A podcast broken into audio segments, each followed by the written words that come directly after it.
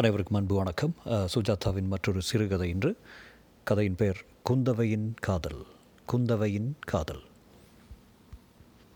ராஜேந்திரன் வீரசோழ நெடுஞ்சாலையை கடந்து திருபுவன மாதவியரை அங்காடி தெருவில் வந்தபோது இருட்டத் துவங்கி விளக்கு பொருத்தி கொண்டிருந்தவர்கள் இளவரசை பார்த்ததும் பயந்து தத்தம் காரியங்களில் ஸ்தம்பித்தனர்.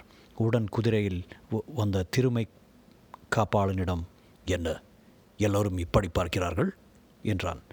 ரட்டவாடி போரை பற்றி பல வதந்திகள். என்னவாம்? சேதம் அதிகமாம். தோணூர் வரை சென்று முழுவதையும் நாசம் செய்து பெண்கள், பிராமணர்கள், குழந்தைகள். போதும், நிறுத்து. நான் வென்றேன், அவ்வளவுதான். நீங்கள் செய்யவில்லை. உங்களுடன் வந்திருந்த குஞ்சிர மன்னர்களும் கைக்கோளர்களும் மிகவும் மூர்க்கத்தனமாக நடந்து கொண்டார்களாம். ஒரு போரில் இதெல்லாம் இயற்கையே.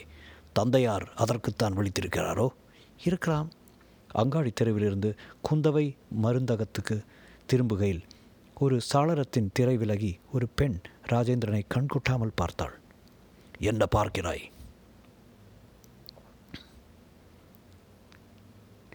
நெற்றிக்கண் காணாத மற்றொரு காமவேல் என்பது இவனுக்கு பொருந்தும். இப்போது இரண்டு மனைவியர் என்றாள் அவள் தோழி. தோழி அரண்மனைக்குள் பல வேளினர் ஊர் ஊடாடி கொண்டிருக்க ராஜேந்திரனை பார்த்ததும் அடங்கி ஒடுங்கி நடந்தனர். அதிகம் தழைக்கிறார்கள். எவரையும் நம்பக்கூடாது. போரில் கைப்பற்றப்பட்டவர்களை வேலைக்கு அமர்த்துவதில் எனக்கு விருப்பமில்லை. எல்லாம் தந்தையார் பிடிவாதம். சுற்றிலும் பார்த்து, தனிச்சேவகங்களின் எண்ணிக்கை எத்தனை இருக்கும்? பதினெட்டு இளவரசே. அனைவரும் சோம்பித் திரிவோர். இது என்ன பாட்டும் கூத்தும்?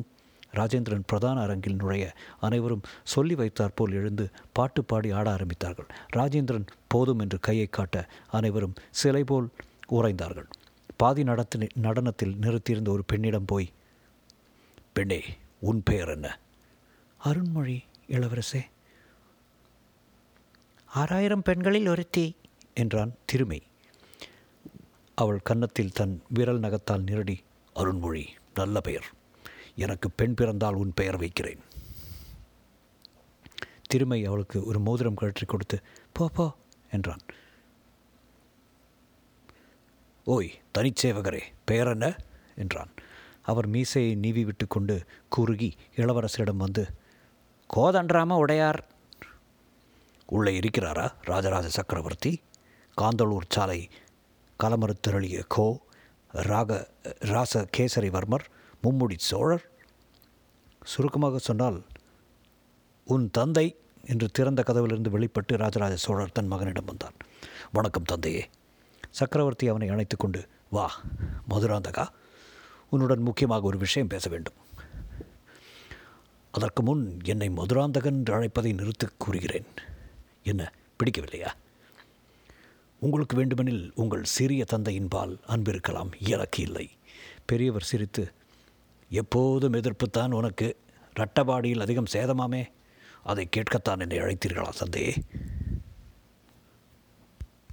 அதையும் கேட்கத்தான் மகரே. போரில் சேதம் என்பது மிகவும் குறைந்த அளவு இருக்க வேண்டும். வெற்றி ஒரு கல்வெறி போல தலைக்கு ஏறிவிட்டால் ஏது செய்கிறோம் என்பதை மறந்து போய் விடுவாய். சத்யாரசன் சத்யாரசன் இப்போதே என்னை திகழுமாரி என்று பட்டம் ஏற்றுக் கொண்டு விட்டான். புரியவில்லை? திகழுமாரி என்றால் தமிழர் கொல்லி. எனக்கும் ஏதாவது பட்டப்பெயர் கொடுங்களேன். சாளுக்கிய மாரி என்று போய் கவனிக்கிறேன். நீ திரும்பி வந்ததும் அவன் தோணூர் வரை வந்து இழந்ததை கைப்பற்றிவிட்டது எனவோ நிசம். இப்போது சொல்லுங்கள். திரும்ப பறித்து விடுகிறேன். வளநாடு மண்டலங்களாக பிரிந்து சோழ அரசை நிலைநாட்ட சமயம் போதவில்லை. எப்போது வேண்டுமெனிலும் அதை பெற்று பெற்றுக்கொள்ள முடியும் என்னால். சேதங்கள்? ராஜேந்திரன் அழுத்து கொண்டான். தந்தையே, சேதங்கள் ஒரு போரில் தவிர்க்க முடியாதவை. ஓரளவுக்கு வெறியையும் உணர்ச்சி வசப்பட்ட காரியங்களையும் தவிர்க்கவே இயலாது. ஊரை விட்டு வேரை விட்டு வெகு தூரம் வந்தார்கள். இயலாது வந்தவர்கள் வெற்றியை கொண்டாடுவதில் தப்பில்லை. உங்கள் வெற்றி விழாக்களை எண்ணி பார்த்தால் தெரியும். தப்பில்லை தான், இருந்தும் பெண்களை விட்டு வைக்க வேண்டியது வெற்றி வாகை நேரத்தில் முக்கியமாகிறது. கூடிய வரையில் தான் முயல முடியும். போருடன் தொடர்பில்லாதவர்களை கொள்வதில் எனக்கு சம்மதமே இல்லை. அதை சொல்லவா அழைத்தீர்கள் என்றான் அலுப்புடன் ராஜேந்திரன். இந்த பேச்சு உனக்கு பிடிக்கவில்லை என்று தெரிகிறது. நான் அழைத்தது குந்தவையை பற்றி பேச. எந்த குந்தவை? உங்கள் சகோதரியா? என் சகோதரியா? உன் சகோதரி, என் மகள். என்ன அவளுக்கு? கவிதை எழுதுகிறாளா? அந்த கெட்ட பழக்கத்தை நிறுத்திவிட்டாள் என்று நான் நினைத்தேன். பழையாறை போய் அவளை சம்மதிக்க செய்ய வேண்டும். எதற்கு? விமலாதித்தனை திருமணம் செய்து கொள்ள. ராஜேந்திரன் ஆச்சரியத்துடன் தந்தையை பார்த்தான். விமலாதித்தன் கீழே சாளுக்கியன்? ஆம் தந்தையே, என்ன இது? என் தங்கை சாளுக்கிய வம்சத்தில் போவதா? சாளுக்கியர்கள் நம் எதிரிகள் தந்தையே. மேலை சாளுக்கியர்கள் நாம் தான் நம் எதிரிகள். மேலோ கீழோ எல்லா சாளுக்கியர்களையும் கொல்ல வேண்டும் என்று சிறு வயதிலிருந்தே எனக்கு போதிக்கப்பட்டிருந்தது தந்தையே. போதனையில் ஒரு திருத்தம். கீழே சாளுக்கியர்கள் நம் எதிரிகள் இல்லை. திருவையாற்றில் தஞ்சம் கொடுத்துள்ளேன். கலிங்கத்தின் மேல் மறுபடி படையெடுக்க வேண்டுமா? ஆம், அதனால்தான் இந்த திருமண ஏற்பாடு. வீணாக அவர்களுக்கு தொடர்ந்து உதவி செய்து கொண்டிருக்க இணக்கமில்லை எனக்கு. விமலாதித்தனுக்கு குந்தவையை கொடுத்து விட்டால் நம் போர் முயற்சிகளுக்கு ஒரு காரணம் கிடைக்கிறது. சோழ விசுவாசம் வடக்கே பரவுகிறது. ராஜேந்திரன் அலுப்புடன் இப்போது என்ன என்றான். குந்தவையை திருமணத்துக்கு ஒப்புக்கொள்ள வைக்க வேண்டும். நீ சொன்னால் கேட்பாள். ஒப்புக்கொள்ளவே மாட்டாள். யாரையாவது காதலிக்கிறாளா? இது காதல் விவகாரம் இல்லை தந்தையே. குந்தவை சிந்திக்கும் ஒரு சுதந்திர பெண். அவளை கேட்காமல் நாம் எவ்வாறு தீர்மானிக்கப் போகும்? கேள். மறுத்தால் ஒரு நாள் தாழ்த்தி மறுபடியும் கேள். சம்மதிக்கவில்லை எனில் பட்டினி போடு. சம்மதிக்கவை. தந்தையே, இது என்ன விந்தை? எதற்காக விமலாதித்தனை அவள் திருமணம் செய்து கொள்ள வேண்டும்? வாக்கு கொடுத்திருக்கிறேன். யாருக்கு? அவன் அண்ணன் சக்திவர்மனுக்கு. எல்லோரும் திருவையாற்றில் வீற்றிருக்கிறார்கள். சக்திவர்மன், விமலாதித்தன், அவர்கள் தாய். வீண் சோறு. சக்திவர்மன் முழுவதும் பட்டற்ற பட்டத்துடன் வந்ததும் நமக்குத்தான் உதவப் போகிறான். இதற்குத்தான் வீண் சோறு. மேலும் மேலும் வாக்களித்தேன். என்ன வாக்கு? தம்பிக்கு மகளை கொடுக்கிறேன் என்றா? இல்லை, அவனை வேங்கி நாட்டிற்கு வேந்தனாக முடிசூட்ட. புரியவில்லை. அதற்கும் விமலாதித்தனுக்கும் ராஜேந்திரா, நீ இன்னமும் அரண்மனை சதிகள் பழகவில்லை. சக்திவர்மனுக்கு பிறகு அவன் தம்பிதான் வேங்கி நாட்டுக்கு அரசன். அப்படி யார் சொன்னது? அது நான் தீர்மானித்தது. இப்படி சுற்றி வளைப்பதை விட சக்திவர்மனுக்கே குந்தவையை கொடுக்கலாமே. சக்திவர்மன் இதுவரை இரண்டு திருமணங்களானவன். ராஜேந்திரன் சிரித்து, இது யார் பேசுவது? சோழ மாதேவி, திரைலோக்கிய மாதேவி, பஞ்சவன் மாதேவி, அபிமானவல்லி, இலாட மாதேவி, மீனவன் மாதேவி, அப்புறம் என்ன? எனக்கே கணக்கில் வைத்துக்கொள்ள முடியாத மனைவிமார்கள் கொண்ட தாங்களா? பெரியவர் தன் மீசையை நிவி விட்டுக்கொண்டு, ராஜேந்திரா, பட்டத்துக்கு வருமுன் மற்றொரு அறிவுரை. சோழ சக்கரவர்த்திகள் வேறு, சிற்றரசர்கள் வேறு, நம் நடைமுறைகளே வேறு. திருமணம் ஒரு பயனுள்ள அரசியல் திறன். உன் தங்கையை விமலாதித்தனுக்கு கொடுப்பதில் நம் மண்டலத்துக்கு பல்வேறு பய நற்பயன்கள் உள்ளன. வடக்கே ஒரு விசுவாசி வேண்டும். வேங்கி, கலிங்கம் எல்லாவற்றையும் இங்கிருந்தும் கவனித்துக்கொள்ள மிகவும் அரிதாக இருக்கிறது. நம் வம்ச வம்சம் பரவ இந்த முறை ஏற்கத்தான் வேண்டும். பெண்கள் எதற்கு? புதிதாக சோழு சோழ சாளுக்கிய வம்சம் ஒன்று நிறுவ வேண்டும். குந்தவையை கேட்டு பார்த்தீர்களா? இன்னுமில்லை. நீதான் கேட்டு சம்மதிக்க வைக்க வேண்டும். சக்கரவர்த்தி ராஜேந்திரன் அருகில் வந்து அவனை தோளோடு அணைத்து கொண்டு, நான் இன்னமும் அதிக காலம் இருக்கப் போவதில்லை. உனக்கு இளவரசு பட்டம் கட்டியாகிவிட்டது. என் இதயமெல்லாம் ஒரு ஆசையுண்டு. சோழ மண்டலம் வளநாடு கலிங்கத்திற்கு பரவி இடைதுறை நாடு வனவாசி கொள்றிப்பாக்கை என்று ராஜேந்திரன் குறுக்கிட்டு, தந்தையே, வேண்டிய அளவு போரிட நான் தயார். ராஜேந்திரா, சில நாடுகளை போரிட்டு கைப்பற்றி கொள்ள வேண்டும். சிலவற்றை பெண் கொடுத்து கொள்ள வேண்டும். போ, குந்தவை போய் பார். ராஜேந்திரன் அருண்மனை விட்டு வெளியே வந்தபோது திரு மெய்காப்பாளனிடம், முன்னூற்றவா, காலை பாளையறைக்கு போக வேண்டும் என்றான். உத்தரவு இளவரசே. குந்தவை அங்கே தானே இருக்கிறாள்? ஆம். கடிகை மாராயனை கூப்பிடு.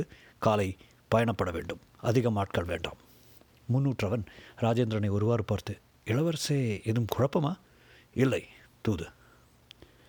அப்படியா? பெரியவர் பெரிய திட்டம் போட்டிருக்கிறார். அதற்கு ஒரு பகடைக்காகி என் தங்கை. யார், குந்தவையாரா? ஆம். முன்னூற்றவா, நீ விமலாதித்தனை பார்த்திருக்கிறாயா என்று வினவினான் ராஜேந்திரன்.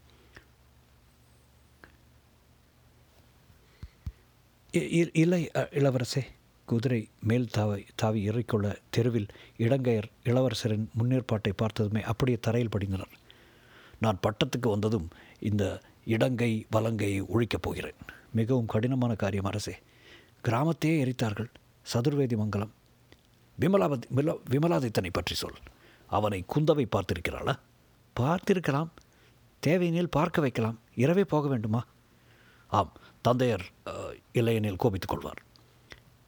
பின்னிரவின் நிலா வெளிச்சத்தில் தஞ்சாபுரியில் பெரிய கோயில் புரோ பெரிய கோயில் கோபுரம் ஒரு கரிய பெரிய கிரீடம் போல் விளிம்பில் ஒளிர, அதைப்போல் மற்றொரு கோயில் கட்ட வேண்டும் என்றான் ராஜேந்திரன். எதற்கு என்றான் திருமை. அப்போதுதான் என்னை ராஜேந்திரன் என்று ஒப்புக்கொள்வார்கள், இல்லையெனில் ராஜராஜன் மகன் என்பார்கள். உள்ளாலையிலிருந்து புறம்பாடிக்கு வந்து பழையாறை நோக்கி சாலையை செல்லும்போது தீப்பந்தங்களின் வெளிச்சத்தில் ராஜேந்திரனின் மனசஞ்சலம் முகத்தில் பிரதிபலித்தது. குந்தவை அவன் செல்லத் தங்கை, அவளை கட்டாயமாகத்தான் திருமணம் செய்து கொள் என்று கேட்பதை தப் தப்பு என்று தோன்றியது. இருந்தும் அரச காரியங்கள் அரசு காரியங்களுக்கு சில தியாகங்கள் செய்யத்தான் வேண்டும். குந்தவை இதை எப்படி எடுத்துக்கொள்வாள்? முதலில் அத்தையை அணுகலாமா? வேண்டாம். அவன் காதலித்து திருமணம் செய்து கொண்டவள், அப்போது ஒப்புக்கொள்ள மாட்டாள். முதலில் உங்களுக்கு சம்மதமா இளவரசே என்றான் முன்னூற்றவன். நான் விமலாதித்தன் என்கிற பிறவியை பார்த்ததே இல்லை. அழகானவன் தானாம். அழகு மட்டும் போதுமா? குந்தவை கண்களை துடைத்து கொண்டு தூக்கம் இன்னும் கலையாத நிலையில் வந்தாள். அதிகம் நகைகள் அனைத்தையும் கழற்றி வைத்து பெண்டாட்டி பெண் தொடர நடந்து வரும்போது காலில் சலங்கை மட்டும் புலம்பியது. என்னன்னா இத்தனை அதிகாலையில்?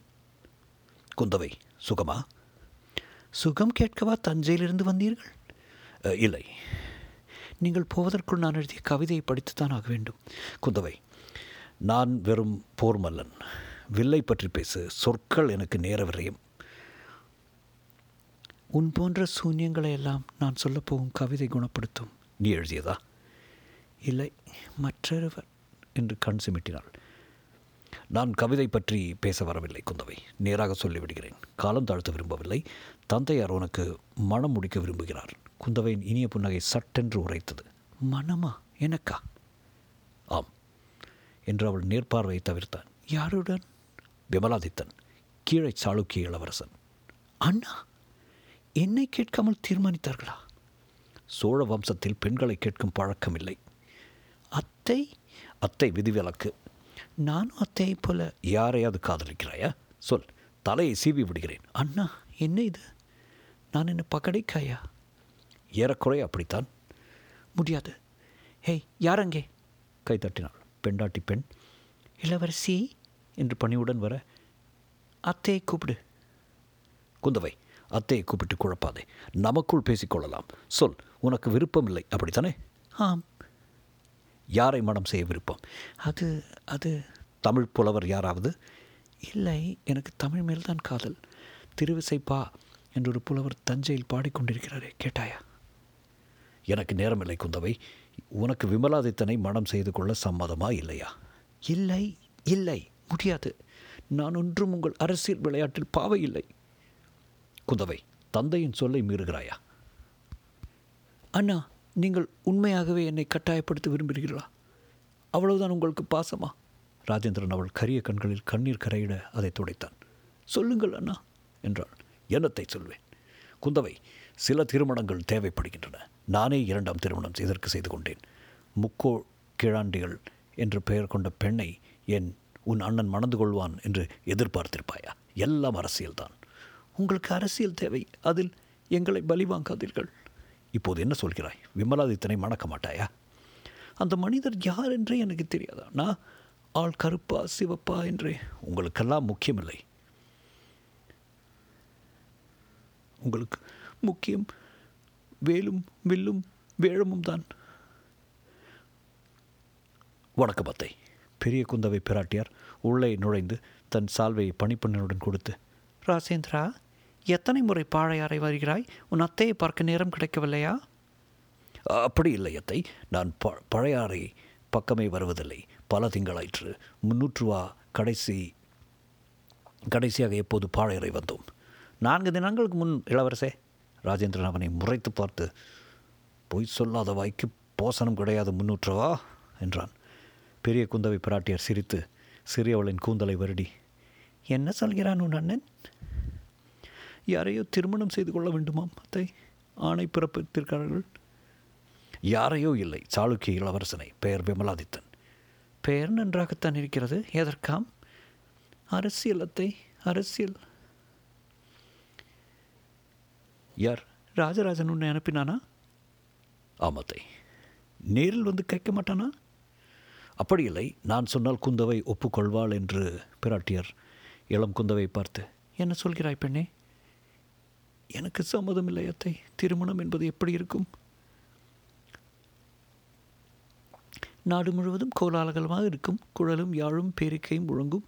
வீதிதோறும் நடனம். எல்லோருக்கும் கழிஞ்சு பொன் பட்டங்கள் பட்டயங்கள். உங்கள் திருமணம் அப்படித்தான் நடைபெற்றது அத்தை. நீங்கள் காதலித்து தானே? என் திருமணத்தை பற்றி பேசாதே.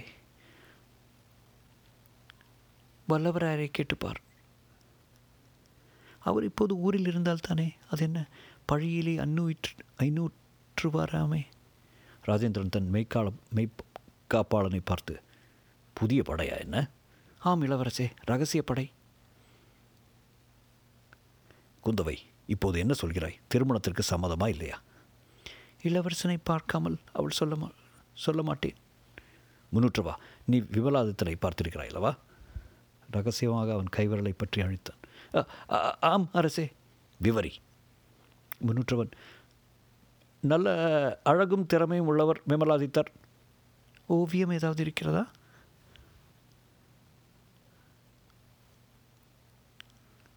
ஓவியம் ஏமாற்றும். விமலாதித்தனை வரச் சொல். குந்தவை அவனை சந்திக்கட்டும். இப்போது எங்கே இருக்கிறான் அவன்? திருவையாற்றில் தான். அழைத்து வா. அதற்கு அவசியம்தான் அத்தை. உறுதியாக அவசியமானது. பெண்கள் பெண்களை நீங்கள் பகடைக்காய்கள் போல, பலி ஆடுகளைப் போல பயன்படுத்துவதை நான் எதிர்க்கிறேன் என்று உன் அப்பனிடம் போய் சொல் என்றார் மூத்த குந்தவை பிராட்டியார். அப்படி எனில் விமலாதித்தனை வரவழைத்தே ஆக வேண்டும். இல்லையில் திருமணத்துக்கு சம்மதம் இல்லை. இளையவளே, நீ என்ன சொல்கிறாய்? எனக்கு ஏதும் சொல்ல தெரியவில்லை அண்ணா. குந்தவை, எதற்கும் என்னை கேட்காமல் ஒப்புக்கொள்ளாதே. திருமணத்தில் புதிய உடைகள் அணியலாம் குந்தவை என்றான். பெண்ணே, புதிய உடைகள் திருமணம் இல்லாமலே அணிந்து கொள்ளலாம். பெண்களுக்கு சோழ நாட்டில் அதிக சுதந்திரம். என்ன சொன்னாய்? ஒன்றுமில்லையத்தை. கலிங்க நாட்டில் ஒரு படையெடுக்கும் போது போது தந்தையார் எனக்கு பணித்திருக்கிறார். அங்கொரு குலூத வேந்தன் இருக்கிறான். அவன் பெயரும் விமலாதித்தன். குழப்பாதே. நீ பெண் கொடுக்க போகிறாயா இல்லையா? போரிடப் போகிறாயா? குந்தவைக்கு பார்த்திருப்பது மற்றொரு விமலாதித்தன், கீழே சாளுக்கிய மன்னன். அது எந்த விமலாதித்தனாக இருப்பினும் குந்தவை அவனை பார்த்தே ஆக வேண்டும். அதன் பிறகுதான் வேறு பேச்சு. ராஜேந்திரன் முகத்தை வருட்டி கொண்டு வருடி கொண்டு அப்படியா என்று அறையை விட்டு வெளியே வந்தான். நீராட வேண்டும், களைப்பாக இருக்கிறது. முன்னூற்றவா, முதலில் திருவையாற்றுக்கு செய்து சொல், அவன் வரட்டும். சிக்கல். விமலாதித்தனை பெரிய பெரிய பிராட்டியாருக்கு பிடிக்கவில்லை என்றால் சிக்கல். அந்த சிக்கலை எப்படி எதிர்கொள்ளலாம்? அவர்கள் போனதும் பெரிய குந்தவை பிராட்டியார், சோழ பரம்பரையில் பெண்ணெடுப்பவன் வந்தே ஆக வேண்டும். குந்தவை, கவலைப்படாதே. அவனை வரவழைத்து அவனை பார்த்து உனக்கு பிடித்திருந்தால்தான் திருமணம் என்றார். குந்தவை பெரிய பிராட்டியை அணைத்து கொண்டு, அத்தை, நீங்கள் எனக்கு தெய்வம் போல. இந்த ஆண்கள் ஒரு அளவு கட்டுப்படுத்தி வைத்திருக்க வேண்டும். இல்லையேல் இப்படி விருப்பப்படி செய்வார்கள். அத்தை, நான் இப்போது என்ன செய்ய வேண்டும்? ஒரு கட்டாயமும் இல்லை. அவன் வந்ததும் பார். பிடித்திருந்தால் சம்மதம் சொல். இல்லையேல் முடியாது என்று சொல்லிவிடு. பெண்ணே, உன் உரிமைகளை அறிந்து கொள். அத்தை என்று அனைத்த தன் மருமகளை குந்தவை பிராட்டியார் உச்சி மூந்தார். அத்தை, உங்களிடம் ஒன்று சொல்ல வேண்டும் என்று அவள் கன்னத்தை வருடி கொடுத்தாள். பெண்ணே, யாரையேனும் காதல் செய்து விரும்புகிறாயா? இப்போதே சொல். இல்லை அத்தை, அப்படி ஒருவரும் இல்லை. பேச்சில் தயக்கம் இருக்கிறது. அச்சப்படாதே, சொல். ஒரு பெண்ணை பெண்ணால் தான் புரிந்து கொள்ள முடியும். வந்து ஒரு முறை ஒரு முறை ஏதோ ஒரு திருவிழாவில் தான் ஒரு முறை அவரை பார்த்தேன். யார் அது? பேரென்ன? தெரியாது. என்ன விழா? அதுவும் தெரியாது. பின் என்னதான் தெரியும்? அந்த முகம் மட்டும். குந்தவை பிராட்டியாரை சிரித்து, நன்று தான். அந்த முகம் திரும்ப வரும் வரை காத்திருப்பாயா போயதை பெண்ணே? இவ்வாறெல்லாம் யாரையாவது பார்த்து மனத்துக்கு பிடித்திருந்தால் உடனே செயல்பட வேண்டும்.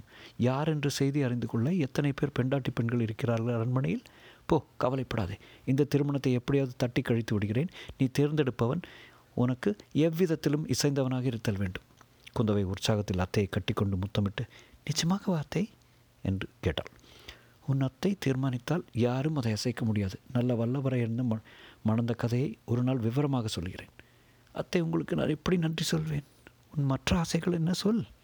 மற்ற என் ஆசைகள் தமிழ் கவிதை தான் அத்தை. திருக்குறள், திருமொழி, பக்தி பாடல்கள் ஏதாவது இருந்தால் சொல். திருவையாற்றிலிருந்து விமலாதித்தனும் அவன் தமையன் சக்திவர்மனும் வரவழைக்கப்பட்டார்கள். அவர்கள் நேரில் சந்திக்க பெரிய பிராட்டியார் சம்மதிக்காததால் ஒரு விழாவென்று அமைத்து அதன் கோலாகலமாக பழையாறை அரண்மனையின் முன் ஊர்வலமாக செல்வதாக அழைத்து சாளரத்திலிருந்து அக்கையும் தந்தையும் தங்கையும் பார்க்குமாறு ராஜேந்திரன் ஏற்பாடு செய்தான். ஆணையாட்களும் குஞ் குஞ்சிர மல்லர்களும் கைகோள பெரும் படையினரும் சார சாரியாக நடந்து கொள்ள, அதன் பின் அரண்மனை நாட்டியக்காரர்கள் இசைக்கலைஞர்களும் வர, ராஜேந்திரா, இந்த கூட்டத்தில் நான் யாரென்று விமலாதித்தனை தேடுவது? பொறுத்திருங்கள் பொறுத்திருங்கள், தனியை அலங்கரித்து ரதத்தில் வருகிறான் பாருங்கள். குந்தவை, சரியாக பார்த்துக்கொள், இவன் தான் உன் கணவனாக வரப்போகிறான். மூளை திரும்பியதும் அந்த தங்க நிறத்தேர் மெல்ல அசைந்து வர அதில் விமலாதித்தன் மட்டும் நின்று கொண்டு வந்தான். இருபுறம் நோக்கி அவ்வப்போது புன்னகைத்து கொண்டு வீதி மக்களை வணங்கி கொண்டே வந்தான். சாரளத்தில் அணுக மெல்ல நிமிர்ந்தான். குந்தவை பிரமித்தாள். அத்தே அத்தே, இவர்தான் அது. இவர்தான் என்றால்? நான் முன்பு சொன்னேனே, ஒரு விழாவில் பார்த்தேன் என்று. இவர்தான். மகிழ்ச்சி பெருக்கில் பறவை போல கிரீச்சிட்டாள். அதாவது உன் உள்ளம் கவர்ந்த பெயரில்லாத ஆணழகன் இவன் தானா? ஆம் ஆம், இவரே தான். நல்லதாயிற்று. பழம் நழுவி பாலில் விழுந்தது. ராஜேந்திரா, உன் தங்கை சாமர்த்தியக்காரி. என்னத்தை? ராஜேந்திரா, உன் தங்கைக்கு மனதுக்கு பிடித்தமானவன் அவன்தான். முன்பே ஒரு முறை பார்த்திருக்கிறாளாம். காவிரி விழாவில் தான் பார்த்திருக்க வேண்டும். அப்படியா? பெண்கள் இந்த காலத்தில் என்னவெல்லாம் சாமர்த்தியம் பழகிறார்கள். உங்கள் அரசியல் சாமர்த்தியங்களுக்கு ஈடு கொடுக்க வேண்டியுள்ளதே. என் மனைவி கடும் வேகத்தில் தேரோட்டுகிறாள் என்றான் முன்னூற்றவன். ஓ, சம்மதமா குந்தவை? அவனுடன் எதற்கும் ஒரு வார்த்தை பேசி என்னவெல்லாம் பிடிக்கும், எது எது படித்துள்ளான் என்றெல்லாம் கேட்க வேண்டாமா? இல்லை முன்பே சந்தித்து பேசியாகிவிட்டதா? இல்லை, கண்களால் கூட பேசியதில்லையா? பொங்கல் அத்தை, கேலி செய்யாதீர்கள். அவள் கண்களில் இப்போதே கனவு தீட்டியிருந்தது. அண்மையில் சோழ மண்டலத்தில் அந்த வகையான அங்கு அந்த வகையில் சிறப்பான திருமணமே பார்த்ததில்லை என்று அனைவரும் பேசிக்கொண்டார்கள். மக்கள் அனைவரும் தத்தம் வீட்டில் திருமணம் போல கொண்டாடினார்கள். கோயில்களிலும் அங்காடிகளிலும் தீபங்கள் இடைவிடாமல் எரிய நாடகங்களும் நாட்டியங்களும் வித்தை பயிற்சிகளும் வில்வித்தை காட்சிகளும் சாரி சாரியாக மக்களுக்கு பொன் கழிஞ்சும் சோறும், கைகளுக்கு கைதிகளுக்கு விடுதலையும் கலைஞர்களுக்கு முகைவர் பட்டங்களும் எல்லாம் முடிந்து ராஜகுருவின் ஆசி பெற்று குந்தவைக்கும் விமலாதித்தனுடன் பேச தனியறையில் வாய்ப்பு கிடைக்க கிடைக்க பத்து நாட்களாயின. போன இழைத்திரை சேலைகள் விலக்கி கரும்புச்சாரும் பழங்களும் யவனர்களின் வாசனை திரவியங்களும் அதிர்புகையுடன் மீறி அவள் முகத்திரையை விமலாதித்தன் விலக்கி கண்குட்டாமல் பார்த்து அவள் முகத்தை விரல்களால் நிமிர்த்தினான். அவன் மந்தகாச புன்னகையில் சற்று நேரம் லயித்திருந்தவள் மெல்ல பேசினாள். உங்களை நான் முன்னமே காவிரி விழாவில் பார்த்திருக்கிறேன். அப்போதே என் நெஞ்சில் பதிந்து விட்டீர்கள். உங்கள் உருவத்தை மறக்கவே இல்லை. இப்போது நீங்கள் தான் எனக்கு மணாளனாக தேர்ந்தெடுக்கப்பட்டவர் என்று தெரிந்ததும் என் மனம் துள்ளியது. என் விருப்பமெல்லாம் இரண்டே, ஒன்று நீங்கள், மற்றொன்று தமிழ் இலக்கியம். விமலாதித்தன் அவள் உதட்டில் விரல் வைத்து முதன்முறையாக பேசினான். నేను నీ భాషను అసలు అర్థం చేసుకోలేదున్నాను. తెలుగులో భాషించా సుమా, వీలైతే తెలుగు భాషను నేర్చుకో என்றான். அதன் அர்த்தம், எனக்கு நீ பேசுவது சரியாக அர்த்தம் செய்து கொள்ள இயலவில்லை. தெலுங்கில் பேசுகண்ணே, முடிந்தால் தெலுங்கு பாஷை கற்றுக்கொள். முற்றும்.